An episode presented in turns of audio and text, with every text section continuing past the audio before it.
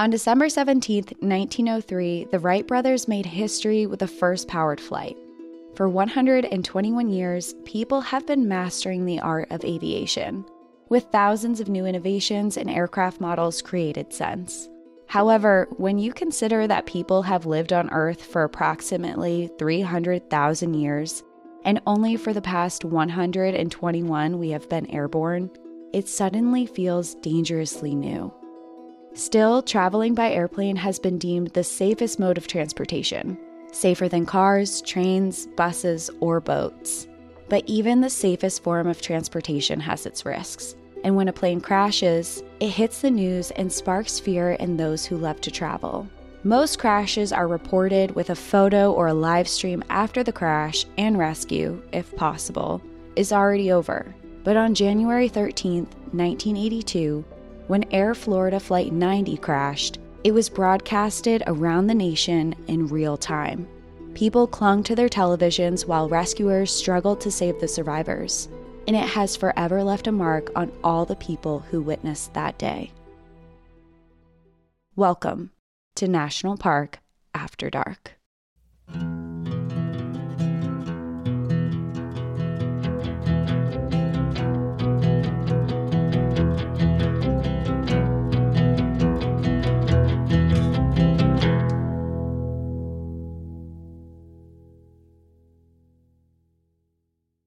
I'm sorry, did you say the 13th Yes. of January, not February. We're Oh. recording on February 13th right now.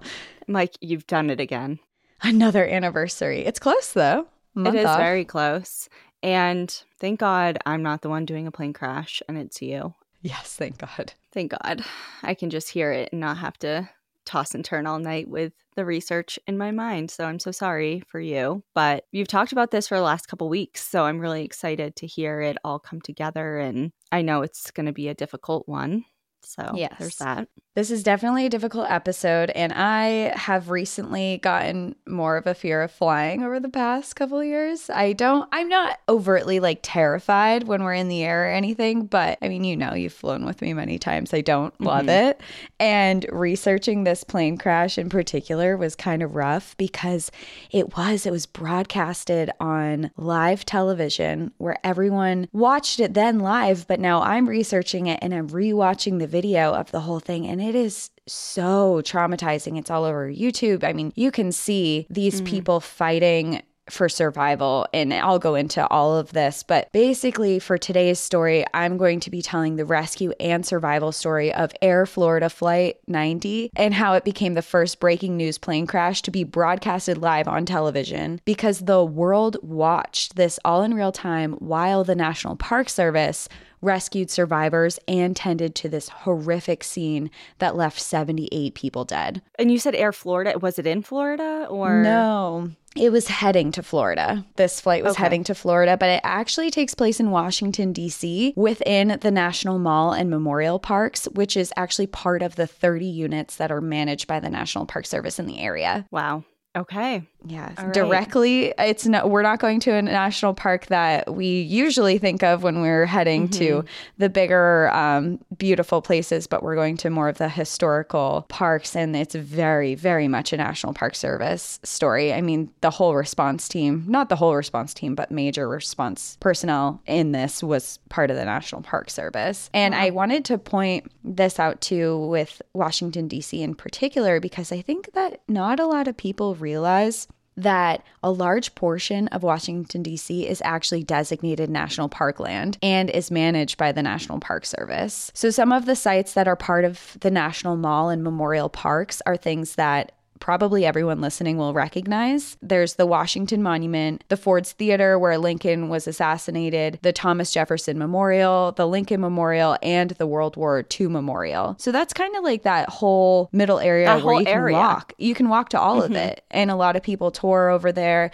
I've taken scooters and gone to each of these memorials, like rented those scooters they have down there. Mm-hmm. And it's all National Park Service. I've been there in uh, eighth grade. Eighth grade, Oh. we did a field trip there, and that was my I want to say, other than just passing through, that was pretty much my only time of being immersed in it. And Oh, it's during a time that I could really probably have given a crap less, which is unfortunate. Yeah. Um, because now it, would be so so thrilling to go. And I visited a friend. I have a one friend that, and I feel like a lot of people have this type of friend that you talk to once every five years. And it's like you just pick up right where you left off. His name's Mhm. Chad.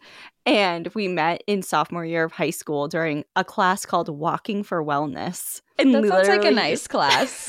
you just walked around. That's all you did. this sounds You just lovely. walked yeah. for wellness, I guess. And Walking um, is good for you.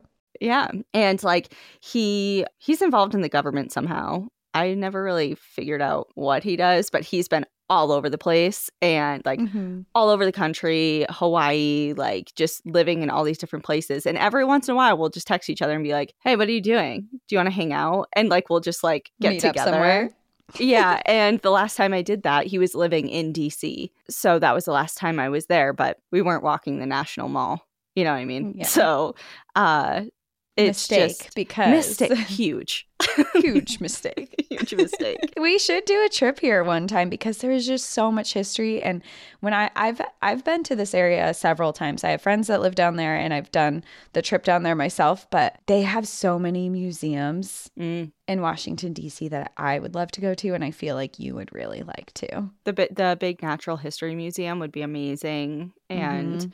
yeah, it's just a cool area chock full of stuff that we both enjoy. So, I don't know what we're doing not going there, but Yeah, we'll figure we it out. gotta add it. Yeah, we'll get there at some point for sure. So this happened in the National Mall area. And Memorial Parks area. So Okay. Included in this is this area, but it also includes some of the surrounding areas from the west and east Potomac parks. So the Potomac River goes through the DC area and there's national parks, sites and services along this river as well. And it extends there. The National Mall itself stretches west from the foot of Capitol Hill at Ulysses S. Grant Memorial to encompass the original mall area all the way to 14th Street. It includes the Washington Monument Grounds, the Tidal Basin area, and the West Potomac Park before ending at the Watergate steps behind the Lincoln Memorial. So it has this really extensive area, and because it's such an extensive area within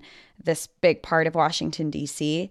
It also has several metro stations provided there that are readily available to access the National Mall and Memorial Park, so you don't have to walk mm. around all of these. And when Air Florida Flight 90 crashed, it crashed into the 14th Street Bridge, which is directly part of the National Park Service grounds. Okay. And when you look at videos and see photos of the crash site, you can see the memorials in the back. Like you can Oh, see the wow. Washington Memorial from the pictures. So it's very, very close. And to also give reference for location for people who are listening who may have been to the area, when Air Florida Flight 90 crashed into the 14th Street Bridge, which is on the Potomac River, it was only two kilometers or 1.24 miles from the White House Oh. and they were just a couple minutes from the Pentagon. So they're like very much downtown DC. Mhm. The 14th Street Bridge itself and the Potomac River the plane was submerged in is also all part of the national park and is managed by the National Park Service. Long winded way to say that this is a national park. I know. It's like we always I feel like I don't know where this weird pressure comes from because not one single person has ever said anything to us about a story not being connected enough. Uh, Yeah. And like we stress about it a lot for Like, no I know reason. it doesn't look like a national park, and I know it's weird and it's in a city, but I swear it's a national park.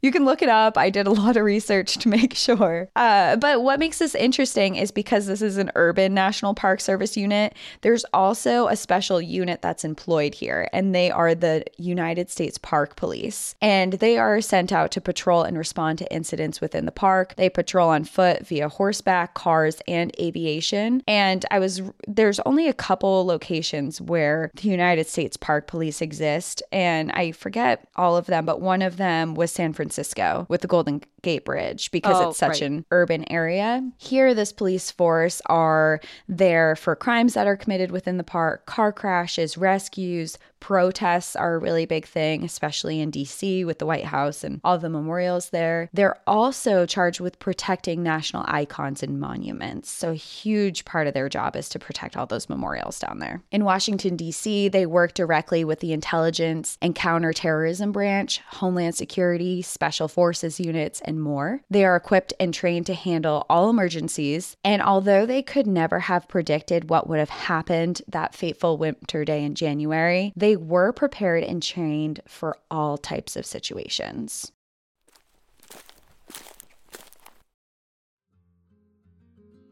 Are you the friend in your friend group that is always about treating yourself?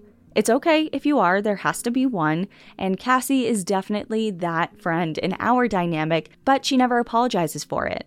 Extra legroom on the plane? Yes. Add hot stones to her pedicure? Sign her up. If you can relate and you treat yourself with the best of the best out there and everything in life, why settle when it comes to finding a doctor? It's your health after all, and that's arguably the most important thing.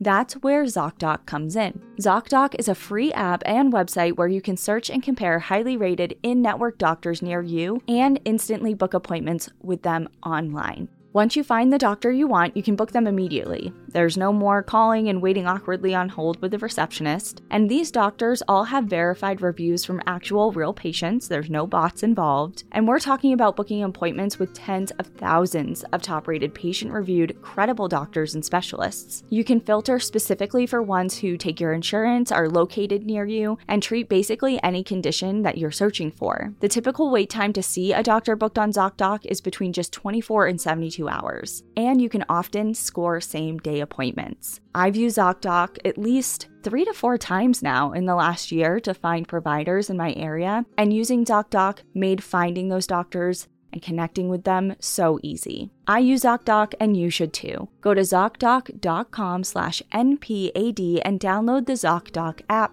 for free. Then find and book a top-rated doctor today. That's zocdoc.com slash NPAD. ZocDoc.com slash NPAD.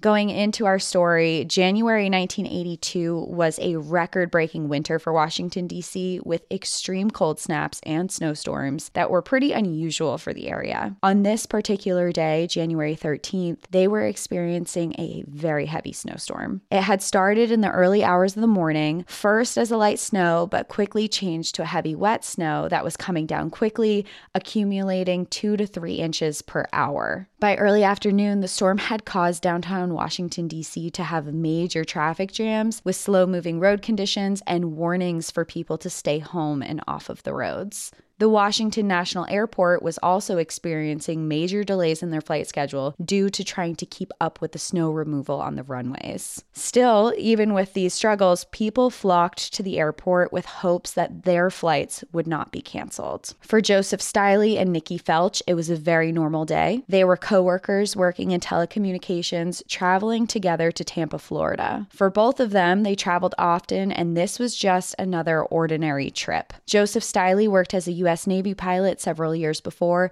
and was very familiar with planes. They arrived at the airport and awaited boarding on Air Flight Florida 90. Priscilla Tirado, her husband Jose, and their two month old baby arrived that morning, excited to begin a new chapter of their lives. They were officially moving to Florida because of a promising job in construction that Jose had waiting for him there. Bert Hamilton waited for the announcement to board Air Florida Flight 90 at Gate 12 of the airport with seven of his other other colleagues for a work trip.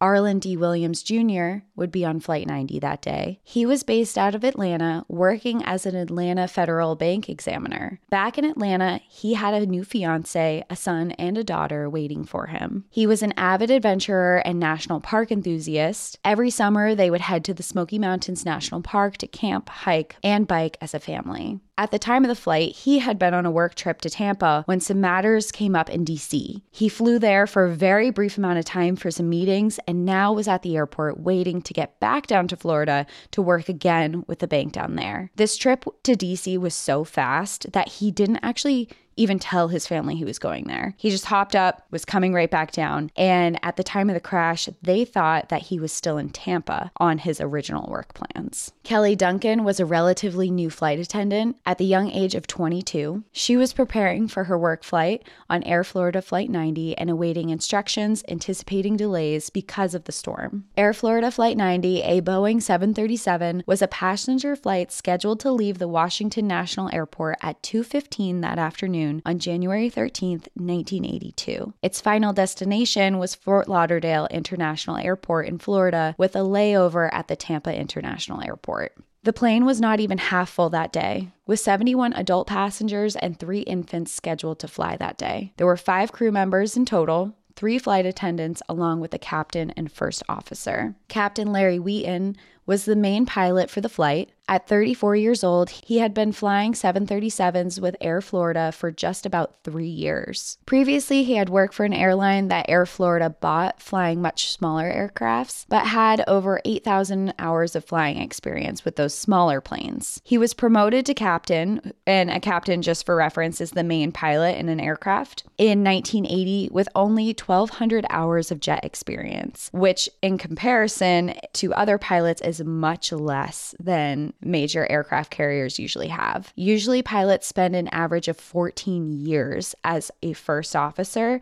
which is the second pilot in command, before being promoted to that position. So he only had 1,200 hours of flying experience and he was already a captain. First Officer Roger Pettit had a lot of experience flying, but not on Boeing 737s. He had worked in the military flying F 15s, which are fighter jets, where he had 3,350 hours of flying. He had 992 hours of flying a Boeing 737, which wasn't abnormal for a first officer, but it does highlight that he was pretty new in this field of flying these planes. That day, the snow was falling so hard that the airport was having a hard time keeping up with the amount of snowfall. At 1:38, just before boarding began for Flight 90, the airport decided to completely shut down for snow removal. Flight 90 was delayed, but not by too long. At 2 p.m., passengers started boarding the plane, only 20 minutes later than scheduled. As the passengers boarded, the snow continued to fall outside, and the airport was struggling to keep up with the snow removal still. It took longer than expected, and Flight 90 was further delayed, now with all of the passengers on board, watching the snow accumulate on the wings of the plane. But they just had to sit there and wait for the okay to leave the gate. Flight 90 was not the only flight delayed that day. All flights at the time were ordered to stay on the ground until the airport reopened, which was scheduled for 2:30 but lasted until 2:53 p.m. While they waited, the captain initially asked the de icing crew on the ground to de ice the plane just before the airport was scheduled to reopen. He wanted to be able to get first priority on the runway to be able to take off first. So he basically said, Hey, let's start de icing this preemptively so I can just get out there. The crew began de icing measures on both wings of the plane. The de icing was ultimately halted when they discovered the airport would not be opening on the time that they thought, and they discovered that he did not have priority to leave first anyway that he was going to have to wait for other planes in front of him before he could go. Around 2:50 p.m., the de-icing of the plane resumed, but there were already problems underway that no one would realize until later. In these days, in snow and ice storms, planes were de iced using heated water and an anti ice coat of glycol and water that was also heated. The mixture of how much of each is dependent on the temperatures outside, and in a miscommunication error, the formula used was for 28 degrees or negative 2 degrees Celsius, but the actual temperature was 24 degrees or 4 degrees Celsius. So, right out the gate, there was a mistake made where they were not de icing the plane at the temperature that they were supposed to be. De-icing was completed at 3:15 p.m. and a tug vehicle was standing by to push flight 90 from the gate. But shortly after permission was granted to depart, they found themselves with another delay. With the snow and ice on the ground, the weight of the aircraft, the tug vehicle was not able to help the plane move from the gate and they were stuck. When this did not work, the captain radioed suggesting using reverse thrust to help the plane move from the gate. And to explain exactly what this is, because I'm not an expert on planes by any means at all, I took an excerpt from an article on avi- on an aviation school's website explaining what reverse thrust is and if it should be used. Okay. And this is direct quote. It says airplanes are meant to go forwards. This is part of the reason why the pushback tractors are used. However, there is another way airplanes can go backwards. This can be done with thrust reversers. This procedure can also be referred to as a power back. To power back, the thrust reversers in the turbine engines are used to direct air forward instead of backward. This technique is also used to help planes slow down more quickly after landing. Unfortunately, there are some major downsides to using thrust reversers. In fact, many aircrafts are banned from doing this at all when they are at their gate. The large blast of air caused by the thrust reversers can cause debris to go flying. This could damage the aircraft itself or others nearby and be dangerous for ground crew. Foreign object debris is already something airports struggle against. Any item, no matter how small, that gets stuck in the engine can cause catastrophic damage. After the captain suggested using the reverse thrust,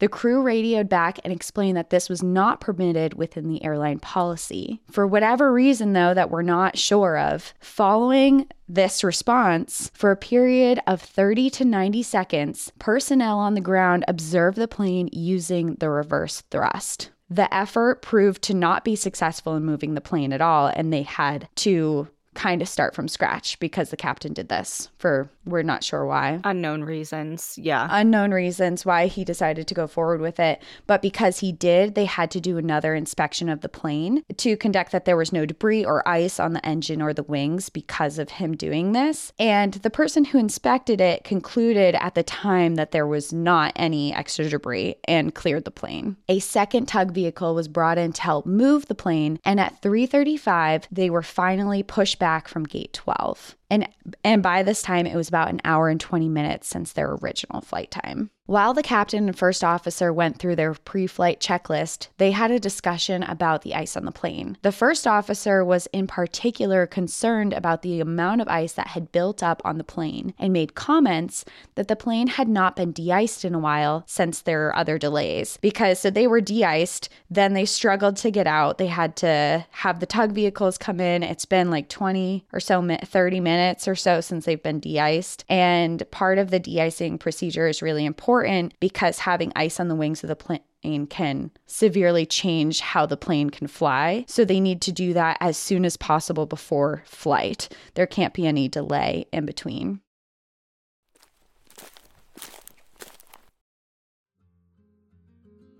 This show is sponsored by BetterHelp. There's a common misconception out there about relationships that in order for them to be right, they have to come easy, but that isn't always true. Today, I have an awesome relationship with my stepdad, but that wasn't always the case. For years, we were at each other's throats and didn't see eye to eye for quite a while, but that didn't mean that we didn't love each other. It just took time to work on ourselves and our relationship dynamic to get our relationship to where it is today. And now it's one of the relationships I'm proudest to have. We learned how to best speak to each other and how to have constructive criticism conversations without making each other mad. If you have some challenges to work through with someone, whether it's a family member, a coworker, a friend, or significant other, therapy is a great place to to do just that. It's helpful for learning positive coping skills, communication skills, and how to set boundaries, all of which can add positively to any relationship dynamic. If you're thinking about starting therapy, give BetterHelp a try. It's entirely online, designed to be convenient, flexible, and suited to your schedule. Just fill out a brief questionnaire and get matched with a licensed therapist. And if you're not jiving with your therapist at first match, you can switch therapists at any time for no additional charge. Become your own soulmate, whether you're looking for one or not. Visit betterhelp.com slash NPAD to get 10% off of your first month. That's betterhelp, H-E-L-P dot com slash NPAD. At 3:59 p.m., the plane was cleared for takeoff and flight attendants took their seats. Two of them sat in the front of the plane closest to the cockpit, while Kelly Duncan took her jump seat in the rear. Flight 90 was finally on the runway, speeding down the tarmac for takeoff and shortly after, there was a problem. What we know from here forward on the plane comes from the recovery of the black box that was recording the conversations in the cockpit. As the plane went down the runway, the thrust readers were higher than the target level for takeoff. To try and combat this, Roger, the first officer, let off on the throttle, but this created another problem. It was taking longer than normal to reach takeoff speeds. Roger could be heard in the recording saying, That doesn't seem right, does it? Uh, that's not right. And the captain responds that everything's fine and that it is. Joe Stiley, who's seated towards the back of the plane and was a pilot himself, was watching out the window with this awful feeling. He recognizes that they were not traveling at the normal speed, and he got this dreaded feeling that he should have never gotten on this plane. Despite the issues, the pilots proceed, and the plane finally reaches takeoff speeds and they go into the air. Within seconds, the nose of the plane pitches upward sharply and the whole plane begins to shake. In the cockpit, alarms start going off, warning the pilots that the plane was in danger of stalling. Because of the nose position, it created too much drag for the plane to gain the speed it needed to. And if the plane doesn't reach the speeds that it needs to, it will stall and drop from the air. Captain Larry Wheaton ordered Roger to drop the nose of the plane, but not too far so it could continue to climb. In the 12 seconds that they had been in the air, they had traveled one kilometer and were climbing over DC towards the 14th Street Bridge over the Potomac River. The 14th Street Bridge at the time was at a standstill in traffic. The heavy snow and limited limited snow removal resources of the area had left commuters struggling to drive on the roads. Marion Grant Jr., a construction worker on the bridge who was on his way to work, had been stuck there for 15 minutes, and he looked up to see a low flying plane. Flight 90 was only at 352 feet or 170 meters in the air. Then suddenly, it began to drop from the sky. The screaming of the jet engines grabbed the attention of every car on the bridge, but the plane was moving so quickly that as soon as they saw it, it was too late. In the cockpit, Roger could be heard yelling, Larry, we're going down. Larry responded by saying, I know it. Just over one minute after takeoff, the plane hit the 14th Street Bridge before then hitting the water of the Potomac River and breaking into four sections. In a matter of seconds, chaos erupted on the 14th Street Bridge. Marion Grant's truck was hit directly by the wing of the plane and flipped onto its side. He was uninjured and managed to climb out, but the carnage he saw on the bridge quickly revealed the gravity of the situation. A car that had been in traffic next to him was crushed, and he could see the driver inside mangled body. He didn't need to get close to know that they did not survive. When he looked in another direction, he saw a man who was almost entirely decapitated. Commotion and screams were heard all around him. Meanwhile, passengers on the plane were submerged into the icy cold water. The water at the time below the ice was just one degree above freezing. The plane had plummeted through the ice and sunk into the river. For onlookers, what was almost more horrifying than the crash itself was looking into the river below. The Potomac had a massive crater where the ice was broken from the plane, but besides a small bit of debris, it was completely gone. It was entirely submerged underneath the water. Joe Stiley, who had been knocked out during the crash, came to when the plane hit the water. Unbeknownst to him at the time, he had broken 67 bones throughout his body. Oh my God. Yeah. How many do we have? 203? How many bones does a human body have? I feel like that's something we should know. I agree. And I don't know why 203 is in my mind, but. I feel. Many. I know some of them fuse when you get older. So you actually. 206. Oh, wow. You're really close. I was going to say 260. So, well, that's still a large portion of your bones. Yeah. Yeah. 67 is a lot of bones to break. Oh, yeah.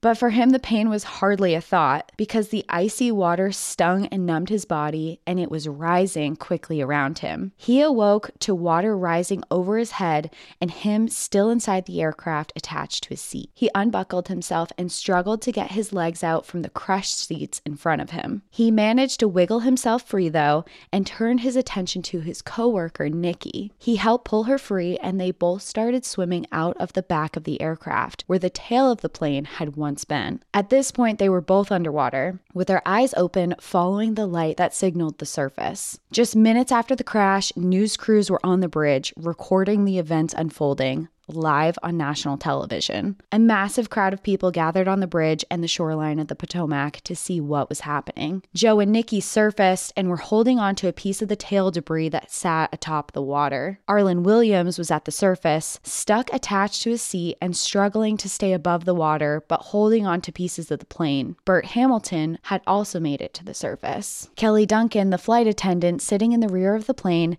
had blacked out on impact. She awoke in freezing cold waters, so cold it felt like she was being stabbed with a thousand knives. In a panic, she swam until she reached the surface. She held onto the wreckage, gasping for air and screaming for help. The human body can only withstand being in water temperatures as cold as these for about 30 minutes, and after only a few minutes, the cold will cause the freezing of muscles and limbs and make it difficult to move. Priscilla Tirado had surfaced from the water as well. Her husband and two month old baby were nowhere to be found. She could be seen from the bridge and was live streamed on camera screaming for help she could be heard calling for her baby, while she too was holding onto debris of the plane to keep her afloat. I don't know if we're going to talk about this more mm-hmm. or not, but I just have to say, while it's on my mind right now, I don't know how I feel about live coverage like that of such a huge disaster. Like, I. I understand people want to know what's going on and this and that, but to live stream, and I mean, of course, this is what in the 80s. Mm-hmm. Now, it happens so much more frequently on an individual basis, not just like, you know, and it doesn't now even have to be on a major news station for most of the people in the country to see something if it's going around social media or whatever. And I just, I just can't help but put myself in the position, not even me being there, because I guess I don't really even care that much about that. But if it was someone that I loved, a family member or a friend, I don't like that. No. I don't think that's appropriate and i i don't know like i said if we're going to talk about it more but it just seems so icky to me well imagine that it's your family member and you're just watching the news and well, yeah. suddenly you see your mom or your sister or your cousin or something screaming for help and water while it's all being videotaped on live TV. Yeah. I well that's the thing. I just yeah, I don't know. Like I know there's a place for news broadcasts and that's how information is spread and we get to know what's going on in the world, but at the same time, I feel like there's a respect boundary that's so often crossed when it comes to mm-hmm. disasters of any kind um, whether they be like a aviation accident a natural disaster just different things like that i just mm-hmm. i mean it's it's hard yeah, I agree. I think that there's a time and a place for things. And I think that there's something to be said about having stuff recorded especially mm-hmm. in an instance like this where there's so many things that happen to be able to go back and look on look at it and maybe even take I mean it will go into it but there's a huge rescue effort for these people and for rescue personnel this could be a good training thing later in life to be right. like let's examine or investigate to be able to investigate things that were going on to understand but to put it on such a public platform and live when you don't know what the outcome's going to be it's just I agree it's yeah not, there's no filtration. Not There's right. not like, hey, we're going to broadcast this even an hour later once we know more. It's just as it's unfolding, it's just wild. Mm-hmm. And there's thousands, maybe millions of people tuning in. And I, I feel so out of touch by saying this, but I have not watched the news in years. Like I don't I, watch the news. You know, like obviously I read the news and I follow big events and things like that. But as far as an actual news station, I mm-hmm. haven't like tuned in on cable television and watched live in years. So I don't know if that's like common practice for things to be broadcasted live. I feel like it's not, right? Or I mean, things are live streamed. People go to events and situations that are unfolding at the time. I mean, that's not, but I think it's uncommon for full rescue efforts to be fully recorded. Or like a live shoot like if there's a shooting and i hate to bring that as an example but it's unfortunately something that we see a lot in the united states like a live unfolding of events. There's usually barriers that police put up and news personnel can only get so close. So they can live stream and broadcast but they're not on scene. Like this story. Like this story Okay. I think is generally how it goes. I'm sure it not in all cases, but generally. Mm-hmm.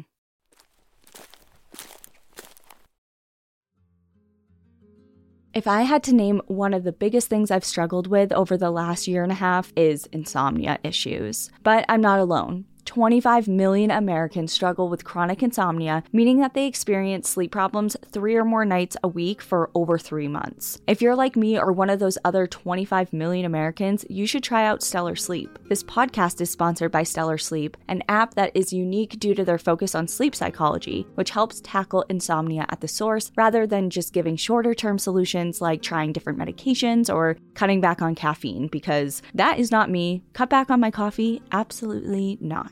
If you have sleep problems, big or small, you need to try Stellar Sleep. Stellar Sleep revolutionizes how chronic insomnia is treated, offering the very first digital solution to all of your sleep issues. For so long, I tossed and turned, unable to stay asleep. I could fall asleep okay, but no lie, I averaged about four hours a night because I just could not stay asleep. But since starting with Stellar Sleep, I have seen big improvements on my sleep quality, and I really enjoy that Stellar Sleep was founded by people who actually had the same problems it actually started at Harvard by two best friends who were both chronic insomnia sufferers and were frustrated with the lack of resources available to address their condition. And Stellar Sleep isn't just working for me. In a clinical assessment of 500 people, 80% of Stellar Sleep users significantly improved their sleep, which on average led to 74 additional minutes in sleep time and 53 less minutes taken to fall asleep. And that's a big deal. If you've got stress, anxiety, or burnout, it's time to give Stellar Sleep a try. Learn how to sleep again with Stellar Sleep. Head to stellarsleep.com slash NPAD for your free seven-day trial and then just $99 per year. Plus, you can cancel at any time within the first 30 days for a full refund. Once again, that's stellarsleep.com backslash NPAD for your free seven-day trial, then just $99 per year.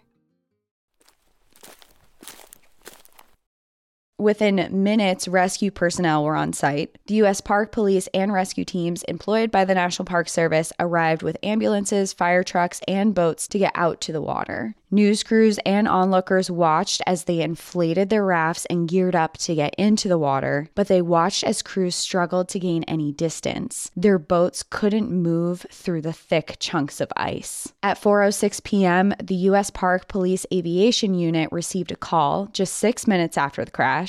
They were requesting urgently to, to send them to the scene to help in the rescue efforts. Despite the snow conditions and poor visibility, they rushed into their helicopter and took off for the site. Despite all the rescue teams on site, they were actually poorly equipped for this disaster. They had lots of training, they knew how to handle things, but as far as actual equipment went, they didn't have exactly what they needed. The helicopter wasn't equipped for big rescues. The fire trucks did not have anything to reach down into the water to try and get to these people, and the boats couldn't get to them, period. Bystanders grabbed ropes from their cars and tried to attempt to throw them to people in the water, but the ropes weren't long enough. The Potomac is a it's a huge river. It's not just a small. I mean, the whole plane mm-hmm. was submerged, which shows how big this river is. So, but bystanders were literally throwing ropes in trying to pull people in. One bystander, Roger Olian, tied a rope around his waist and attempted to swim out to the people to try and oh, get oh them. But the rope he had wasn't long enough and the water was so cold that his muscles froze up and he actually had to be dragged back in by the rope when he almost started drowning himself himself. Kelly Duncan had managed to grab a life jacket before resurfacing after the crash, and with the help of another person, she ripped open the packaging that it was in and she actually gave it to Nikki because Nikki had several broken bones on the right side of her body and she was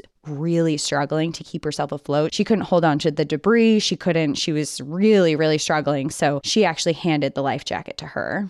Priscilla Tirado was heart wrenchingly screaming for someone to find her two month old son, Jason. Arland could only keep his face just out of the water because he, remember, he's still strapped to his seat just barely above the surface. Other survivors tried to help him, but he was strapped to his seat with and his seatbelt was stuck. And after several attempts, they failed to free him and they had to just wait for rescue personnel to get there. So they're all together, they're all freezing, they all can barely move, they're all trying to help each other the best they can while there's hundreds of people surrounding them just off the shoreline that can't get to them. Yeah, helpless. What are you going to do? Yeah.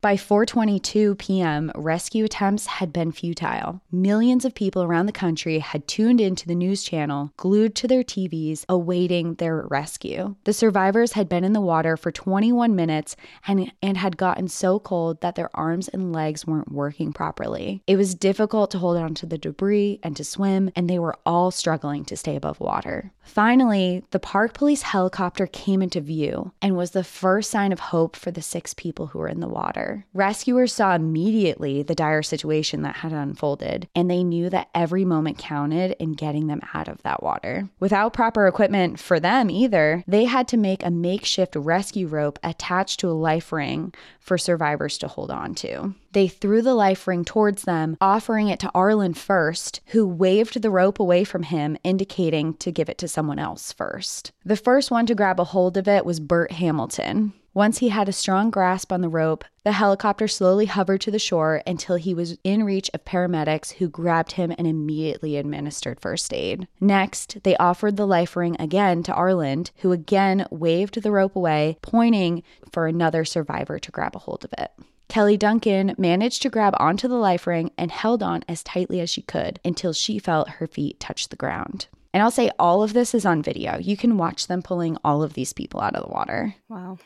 Knowing that time was of the essence, they dropped two life ropes into the water with hopes to speed up the recovery. Again, Arland passed on the opportunity to get out of the water, allowing others to go before him. Joe Stiley grabbed one of them while also wrapping his arm around Priscilla Tirado. The second rope, Joe's coworker Nikki was able to grab initially, but she was too injured and too weak to hold on to it. Her life jacket kept her afloat, but she wasn't able to hold on. Joe attempted to hold on to Priscilla, but he couldn't. He didn't know it at the time, but all of his fingers were broken, along with several in his arms and shoulders, making it difficult to keep a grasp on her. Somehow, he did manage to cling to the rope while the helicopter was able to drag him to shore. Priscilla was now struggling in the water. She was screaming for help while hundreds of onlookers watched from the shore and millions watched from the comfort of their homes. Not only was she struggling from injuries, the cold, and exhaustion, but she had been temporarily blinded by the aviation fuel and could not see anything. So when she opened her eyes underwater, it had got the fuel had gotten into her eyes and she was just blindly screaming for help.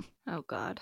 Rescuers turned their attention to her first because Nikki had a life vest to keep her above the water. They attempted to drop the life ring to her over and over again, but she was too weak to keep a hold of it long enough to be brought back to shore. At this point, she was just far enough away from the shoreline to be rescued, but close enough that everyone who was standing on the shoreline watching, they were so close they could see her face, like they could see the expression on her face and they could hear what she was screaming. She could no longer swim and she began to drown in front of everyone. A bystander named Lenny Skutnik, who had been driving nearby when the plane crashed and jumped out of his car to see the commotion, had been watching in horror as the rescue teams failed to rescue Priscilla. When he saw that she was beginning to drown, he took action himself. Stripping himself of his shoes and heavy clothing, Lenny dove into the water and swam to Priscilla. When he got to her, she was no longer above the water. He pulled her up and dragged her to shore. Wow.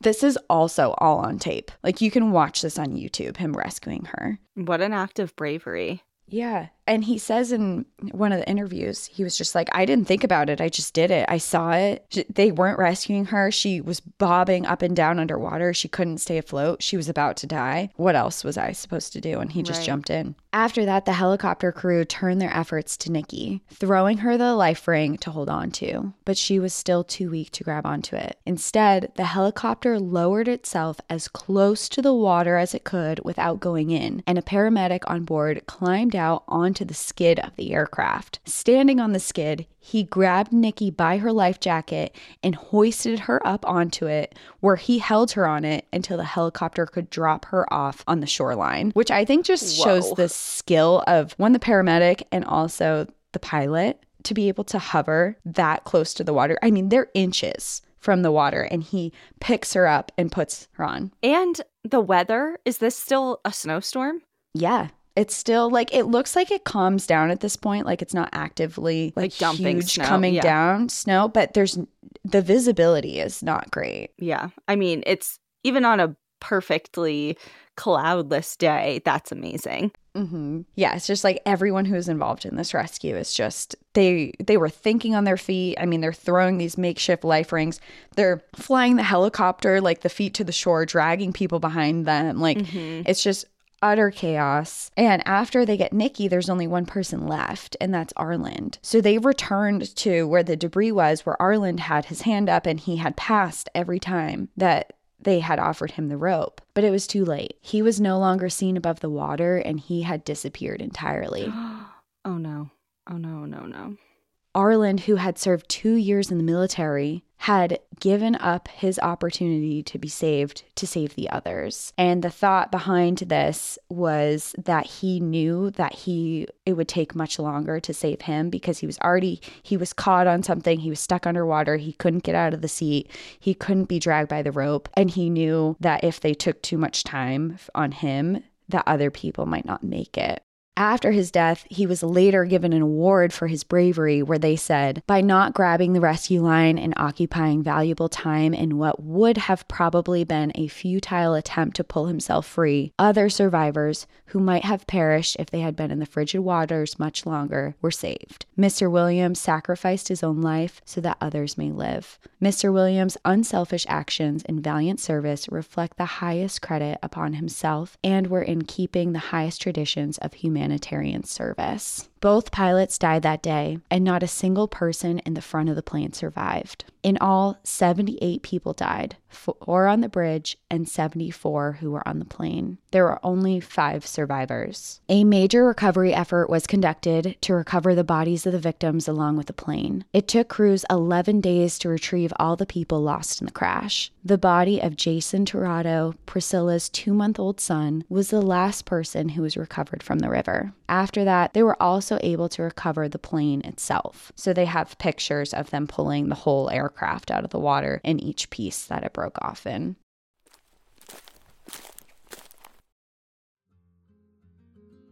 This episode is brought to you by IQ Bar. I don't know about you, but I'm hungry in the morning, but just not really in the mood to have an entire full meal for breakfast. And that's why I love IQ Bar's plant protein bars. They provide a quick grab and go style, diet friendly, brain boosting breakfast. Start each day right with IQ Bar's brain and body boosting bars, their hydration mixes, and their mushroom coffees. It's the perfect trifecta. Their ultimate sampler pack includes all three. Get seven IQ Bar flavors, four IQ Mix flavors, and four IQ Joe flavors. And today, our listeners get an exclusive offer of 20% off plus free shipping. Just text PARK to 64,000. The Ultimate Sampler Pack is a great way to try out all the different IQ Bar products and flavors, and all of their products are entirely free from gluten, dairy, soy, GMOs, and artificial sweeteners. They make a great trail snack or a snack to have on the go for errands or something to snack on at the gym and everything in between. And every flavor is so good, but chocolate sea salt is definitely the front runner for me. IQ Mix is a zero sugar drink mix that hydrates with electrolytes, which is perfect to have at the gym. And IQ Joe is a jitter free instant coffee packed with 200 milligrams of natural caffeine and comes in four different amazing flavors. And the vanilla spice is great, but the hazelnut is just the winner for me. Refuel smarter in 2024 with IQ Bar's Ultimate Sampler Pack. That's 7 IQ bars, 4 IQ Mix sticks, and 4 IQ Joe sticks. And now, our listeners get 20% off of all IQ Bar products plus free shipping. To get your 20% off, just text PARK to 64000. Get your discount. Text PARK to 64000. That's P A R K to 64000. Message and data rates may apply. See terms for details. After the crash, a major investigation was launched into the cause of it. There were many other flights that departed that day from the same airport who had no issues. The cause of the crash was found to be a combination of several things all of which were avoidable. They found that the main cause of the crash was pilot error and due to ice on the wings. The plane had gone too long before another de icing when they had taken off. Also, his decision to use the thrust reverses spread ice onto the nose of the plane and other areas, interrupting its ability to fly. And they discovered this partially from um, camera footage that was taken from the airport after of the plane, like while they were still at the gate. There was also a huge mistake made when the plane indicated that we're that there were issues on the runway, and the pilot continued to take off regardless of the first officer's concerns. Because Roger, he could be heard saying, uh, that's not right, is it? And he's like, no, no, it's fine. Right. He like kind of waved him off a little bit. Yeah, even though there were clear indications that something wasn't right. What also most likely contributed to the crash was both pilots' lack of experience with Boeing 737s and their lack of experience with winter weather conditions. In addition to this, the de-icers themselves had also made a big mistake. They had de-iced the plane at the wrong temperature, believing it was 28 degrees or 4 degrees Celsius when it was actually 24 degrees or 2 degrees Celsius. While there were mistakes made on this flight, this was actually an industry-wide problem and sparked a major change in winter protocols with the Federal Aviation Administration. The crash forced the FAA to launch a major study to determine the most effective de-icing chemicals and techniques, and they standardized winter operation trainings around the country. Boeing also modified all future and existing 737s to allow the use of the built in leading edge de icing systems while on the ground. Additionally, many airports began installing de icing facilities closer to the runways. So once they were already out there past the gate, they could still be de iced while they were waiting to get onto the runway. Mm.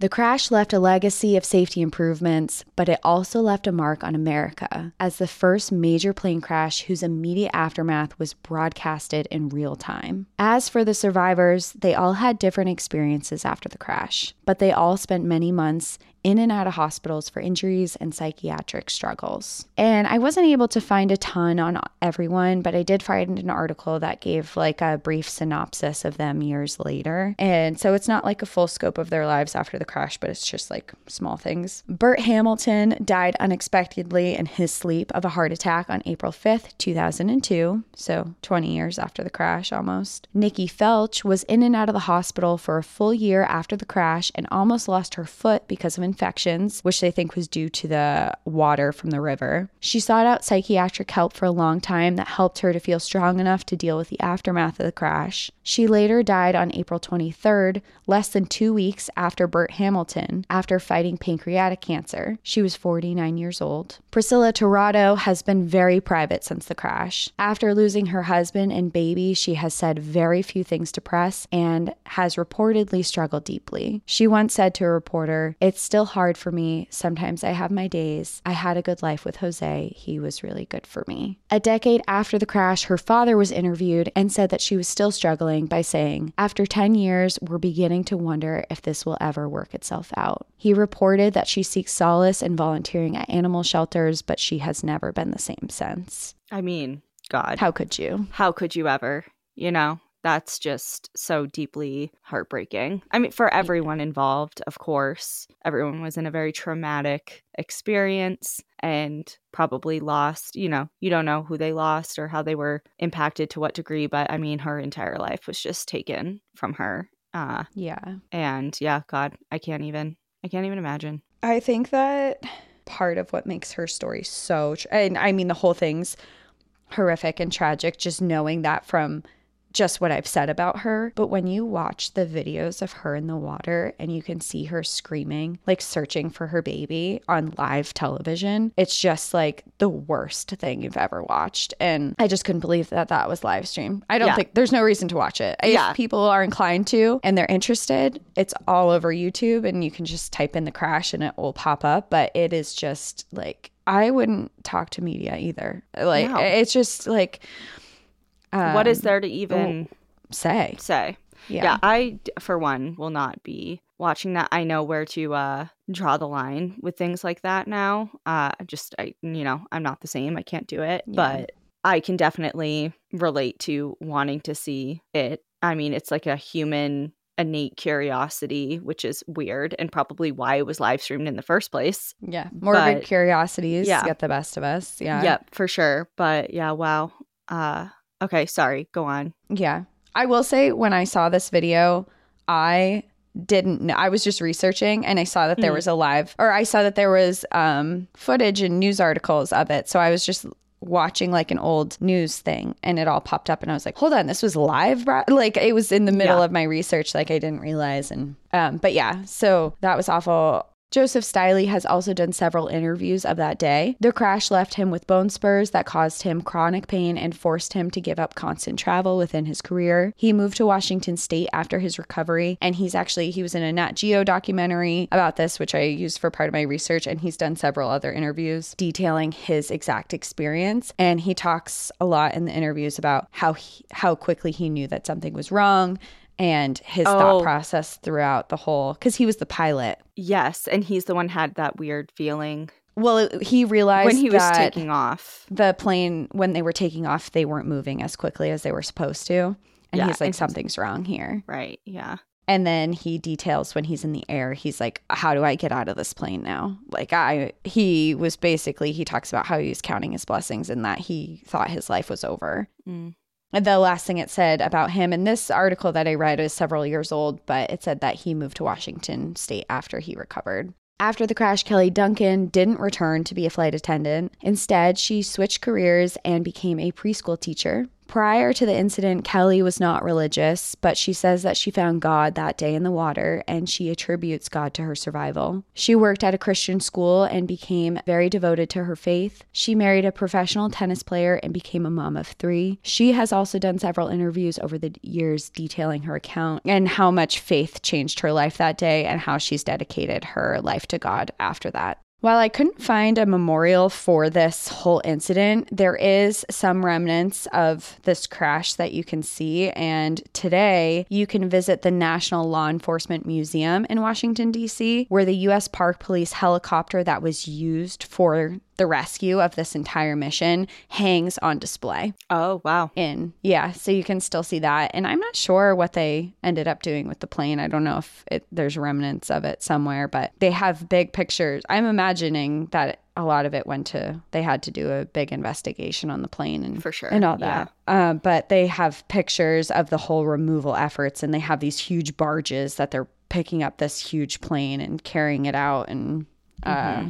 So they recovered all of that. But that is my horrific story of Air Florida Flight 90. Holy moly. Well, I think it's a I mean obviously it was awful, but the entire time I you were talking, I was just thinking of how it's kind of a reminder to just be patient when you're traveling with different sorts of delays and things like that. Like I know a lot of times people take it out on the people that have nothing to do with the actual delay reason, but it doesn't matter who's responsible. It's because by and large, there are things that are going on behind the scenes that are really important. Mm-hmm. And we may not understand that. And all we get is, okay, well, now I'm going to be late. And how does this affect me? But there are reasons behind a very large amount of reasons why flights are delayed or there are different measures that have to, you know, happen and I just think that that gets lost so often, especially with people who travel a lot. And it's already a frustrating experience for other reasons. But just next time you're you have a delay or something, you never know. And I think that um,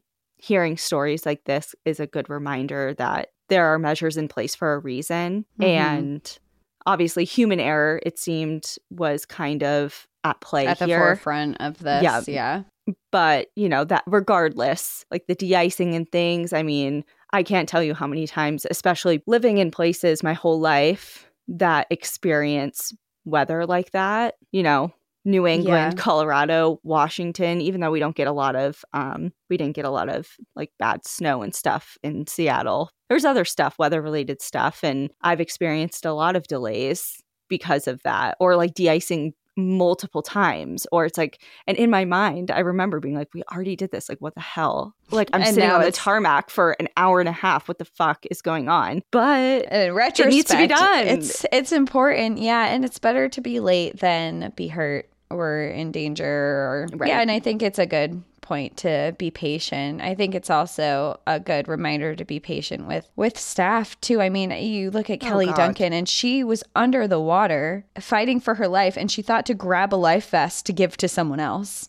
right There's like Yeah. these people that are helping you and are trained. And that was part of her, like, I don't think like that specifically was probably not part of her training, but she was trained to know that information to grab a life vest in a situation. And because of that, she saved i mean she saved nikki's life she would have drowned easily it sounds Yeah. like and looks like based on the footage too so well, flight to be- attendants, yeah, are there not to give you sun chips. They're there to while help you. Eh, Very appreciated. Although sun chip bags should be larger on planes. and the sun chips itself but that's not the flight attendants That's not the point. fault and don't take it out on them right.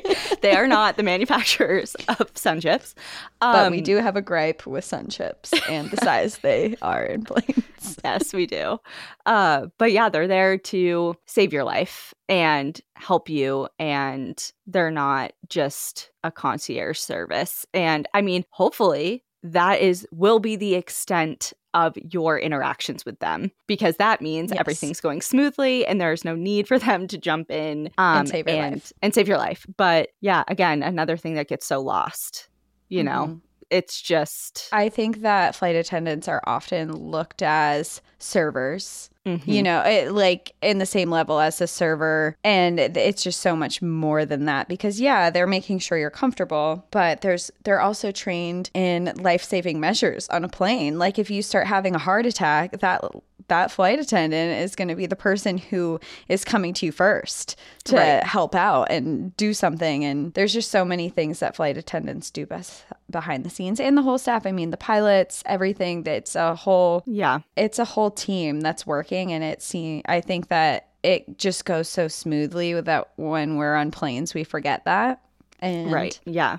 Because everything is, it's like a well oiled machine most of the Mhm. time. And another last thing about flight attendants, I don't know why I'm like on the soapbox right now, but another thing about them is I think just going back to what you were saying about how she grabbed the life vest, she didn't have to. It wasn't part of her, it probably wasn't in her handbook, you know. If Yeah. you're to crash If into you're the Potomac underwater. River, Eh, right Yeah. But she did that because I think there's a certain level of ser- like wanting to serve others and putting others first and just that type of person that gets into this type of field that is kind of across the board. Like why wouldn't she do mm-hmm. that because she's that type of person? And I think pretty much every flight attendant is because that is their job first Yeah. and foremost is to help others. And it's kind of like first responders. Like you can be so different, but underneath it all, you all, everyone has the same type of desire in life, and that's to be of service. And I think flight attendants aren't put in that category at first glance. Like you wouldn't think of that. You think of firefighters, EMT. Like I think of Al, like the type of person Al is and what he Mhm. does for work. But flight attendants are in that grouping. It's just you don't see them exercise that skill often, thankfully thankfully.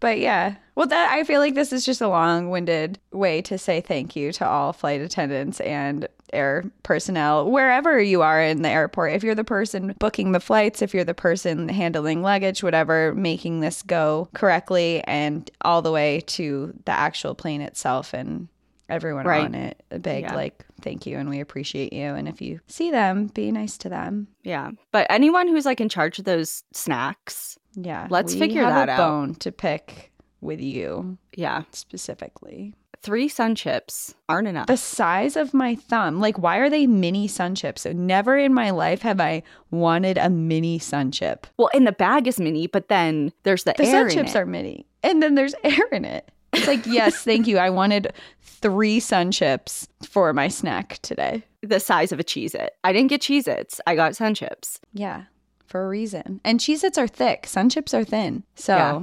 It's a tease more than anything else. So, you know, those memes, it's like good morning to everyone but. yeah Thank you to everyone but sun chips sun chips. And I guess that's where we'll leave you. so, I have well, I have I have a photo of me holding a sun chip in my hand on a flight. yeah, you sent it to me. Devastated. I have it too because you sent it to me.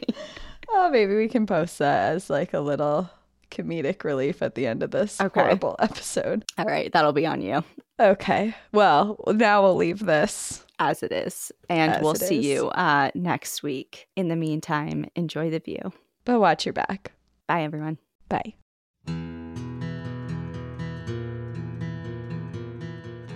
Thank you so much for joining us again this week. If you have a trail tale or story suggestion, send us an email at stories at npadpodcast.com. Follow us on Instagram and Facebook at National Park After Dark and on Twitter at NPAD Podcast. Join our Outsiders Only community on Patreon or Apple subscriptions to listen ad free, unlock monthly bonus episodes, and exclusive content. And remember, when you support our sponsors, you are supporting our show. For our exclusive discount and source information from today's episode, check out the show notes. For more information on our show, our book recommendations, merch updates, and more, visit our website at npadpodcast.com. And please rate, review, and subscribe from wherever you listen to podcasts.